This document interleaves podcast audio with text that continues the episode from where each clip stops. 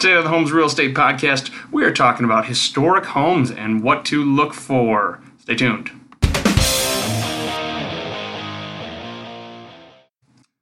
What's going on, everybody? Peter Touring here, And Chris Van Bell. and we're again realtors with Coldwell Banker here in Macomb, Michigan.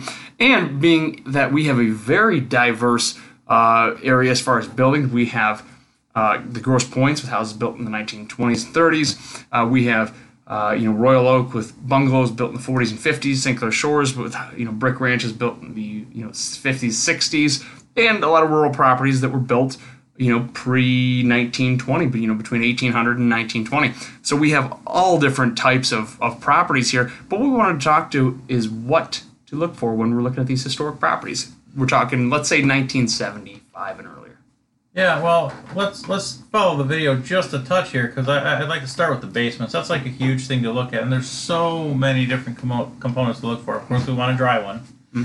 but I, I've seen fieldstone, I've seen brick, I, I've seen I've seen wood.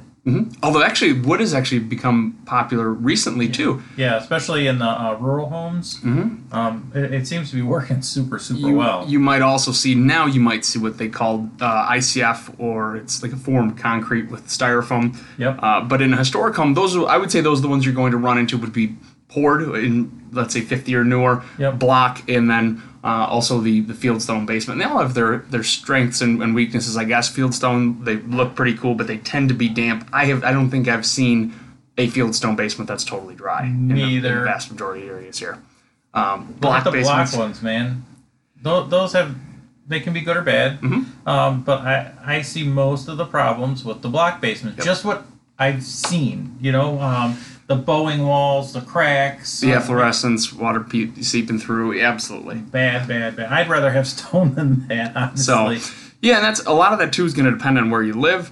Um, but part of this is knowing a certain expectation. If you want to have a finished basement, you're going to most likely want to have a poured basement or you know a, block that's been waterproofed. Uh, but if you're saying, hey, listen, I know that this is going to be just a storage area for me.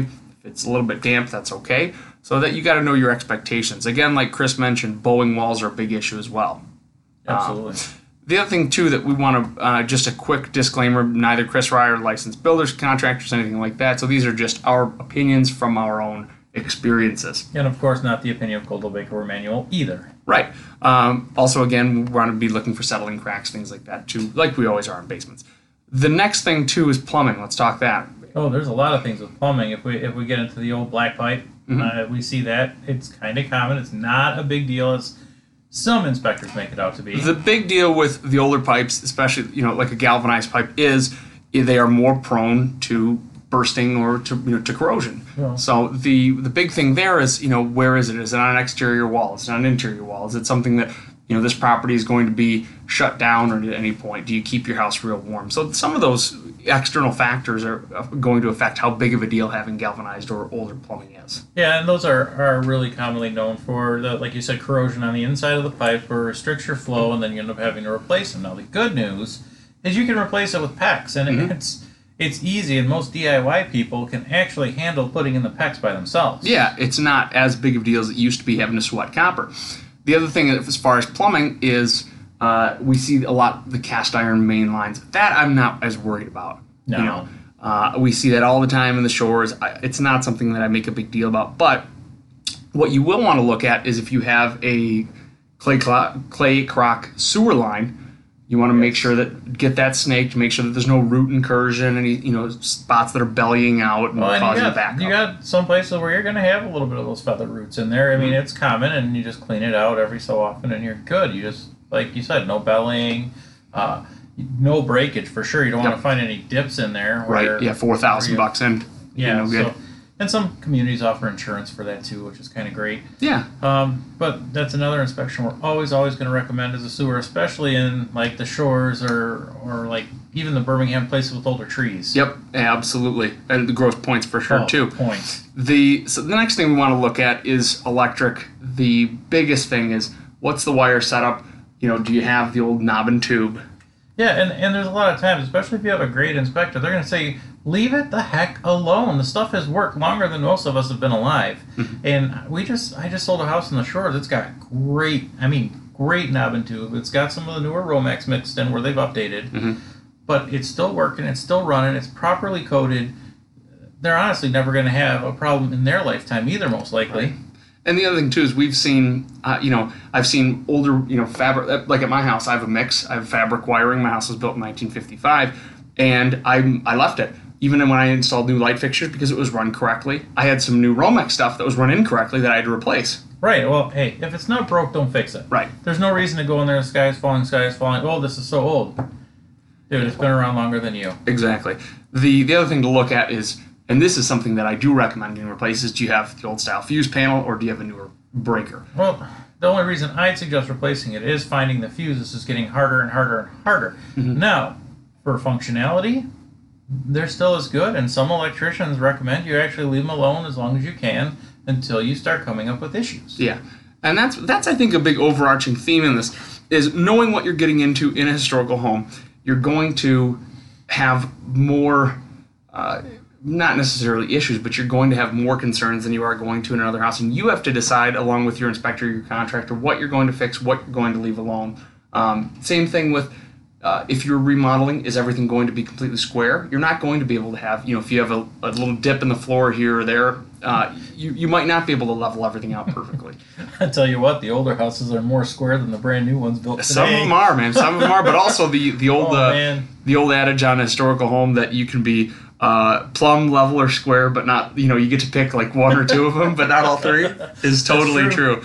So uh, you know you've got to pick where you're going to put your dollars. The the other thing too, and I don't think that this is a as big of an issue is you know checking your insulation. You can always add more, um, but do you have a baseline insulation of where you should be? Yeah, well, now when you talk about uh, insulation, the big thing you hear is, oh, vermiculite. It may have asbestos in it. And we're going to talk about asbestos in a little bit. gigantic air quotes going here. Oh, my lord. And you know what? I just had a client, oh, there's vermiculite in there. They've got to remove it.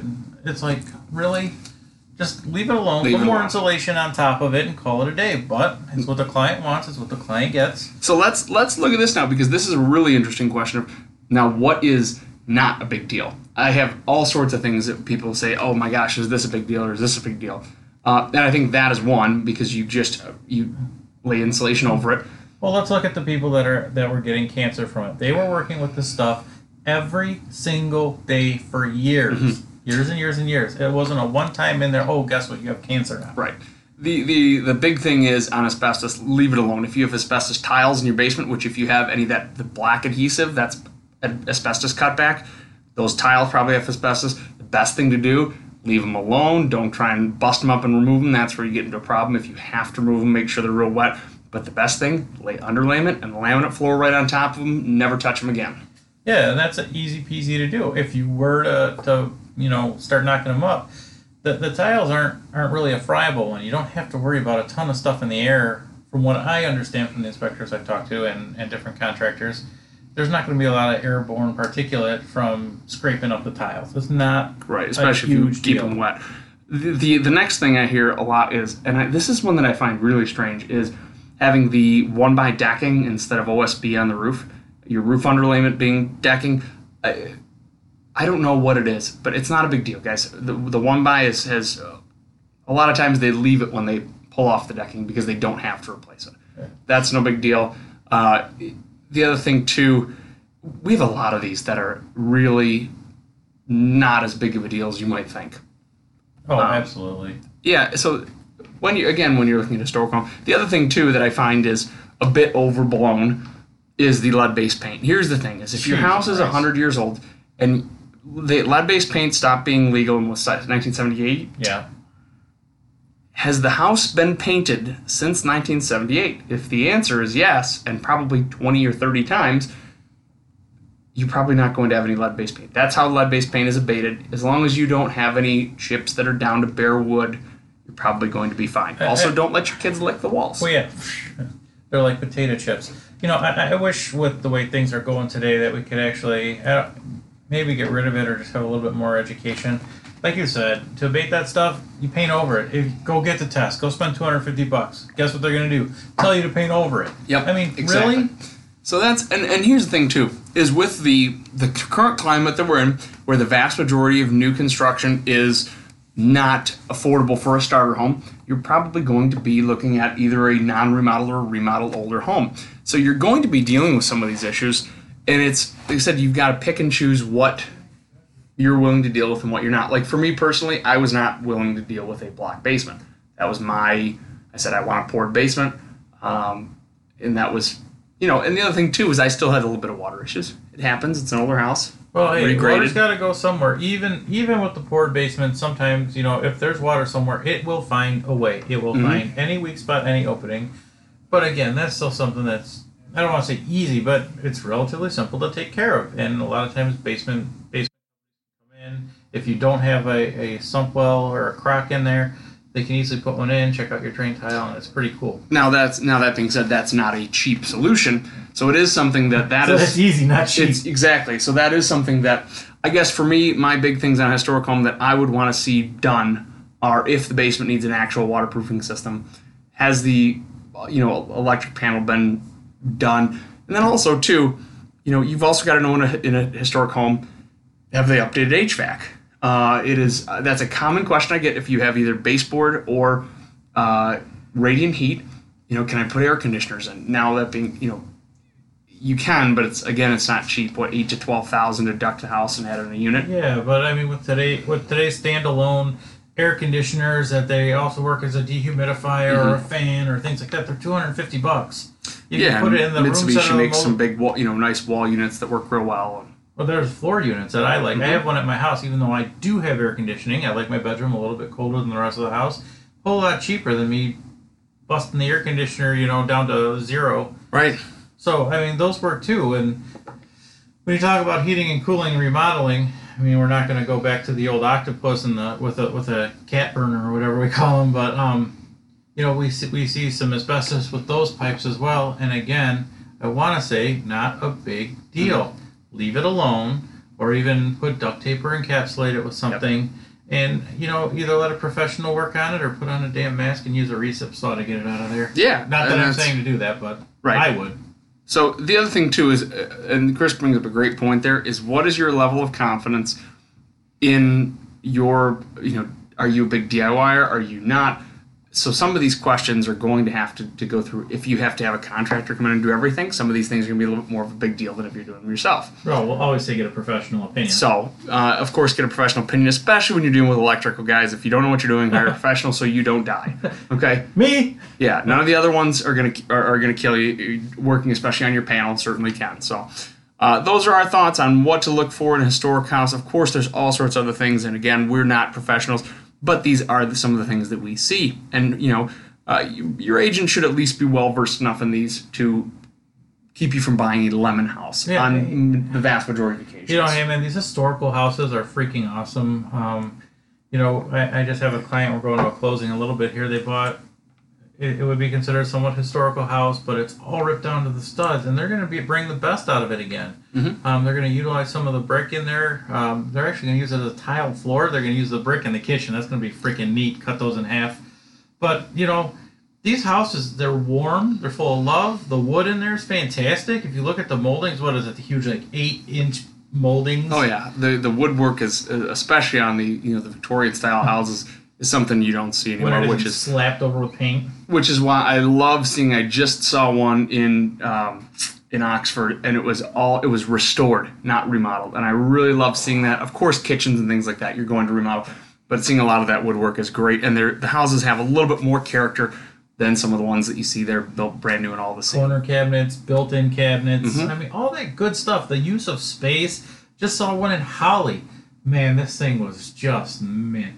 All the details they used to put into them that they really don't care about today. Today they just slap them up and call it a house. Well, because the house was designed to. A lot of times, that house was going to be a family home permanently. So there are still some great things about buying a historic home. You know, I, I like a lot of things about them. So don't necessarily let some of these concerns.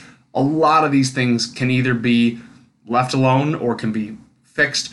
I wouldn't let it uh, stop you from buying a historic home. So go out there. It's a great season to buy them. Check out some of these beautiful historic homes we have in a lot of wonderful neighborhoods in Metro Detroit talk to your realtor. Give Chris Rye a call. We'd love to get you on the path to home ownership. Thanks so much for listening, guys. We'll see you next time. Take care.